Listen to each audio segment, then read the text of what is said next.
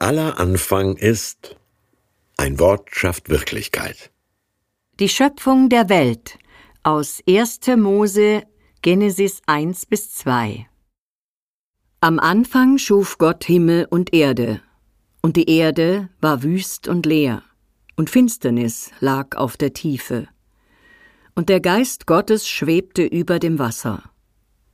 Und Gott sprach, Es werde Licht, und es ward Licht. Und Gott sah, dass das Licht gut war. Da schied Gott das Licht von der Finsternis und nannte das Licht Tag und die Finsternis Nacht. Da ward aus Abend und Morgen der erste Tag.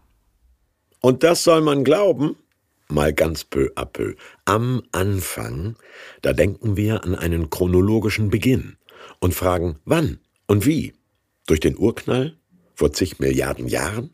Als ein dimensionsloser Punkt reiner Energie in einer 10 hoch minus 43 Sekunde explodierte und sich die herumfliegenden Brocken nach Größe, Gravitation, Entfernung zur Sonne und Neigungswinkel exakt so positionierten, dass die chemischen Stoffe auf diesem Planeten ein gemäßigtes Klima und schließlich biologisches Leben ermöglichten? Keine Ahnung. Das mag ja alles astrophysikalisch erklärbar sein, aber ein Wunder ist es irgendwie trotzdem, finde ich. 1. Mose Genesis 1 ist eine Erzählung, die an den qualitativen Beginn denkt und fragt, wer und warum. Der Text wurde aus dem Hebräischen ins Lateinische übersetzt und da gibt es zwei Wörter für Beginn. Initium, das ist der zeitliche Anfang. Ergreif doch mal die Initiative. Und Prinzipium, das ist der ursächliche Anlass, grundsätzlich, prinzipiell. Welcher steht hier? In principio creavit Deus.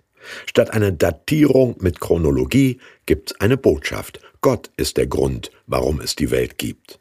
Gottes Reden lässt Leben entstehen.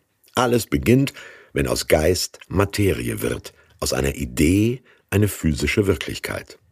Na gut, aber so wie es da steht, kann's ja nicht gewesen sein, oder? Schöne Grüße von der Astronomie, der Geologie, den Evolutionsbiologen.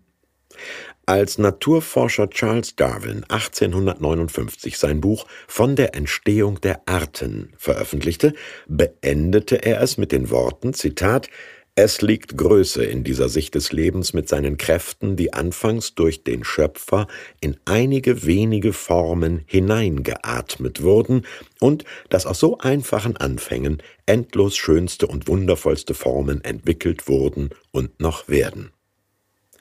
Durch den Schöpfer hineingeatmet, das trifft es, finde ich.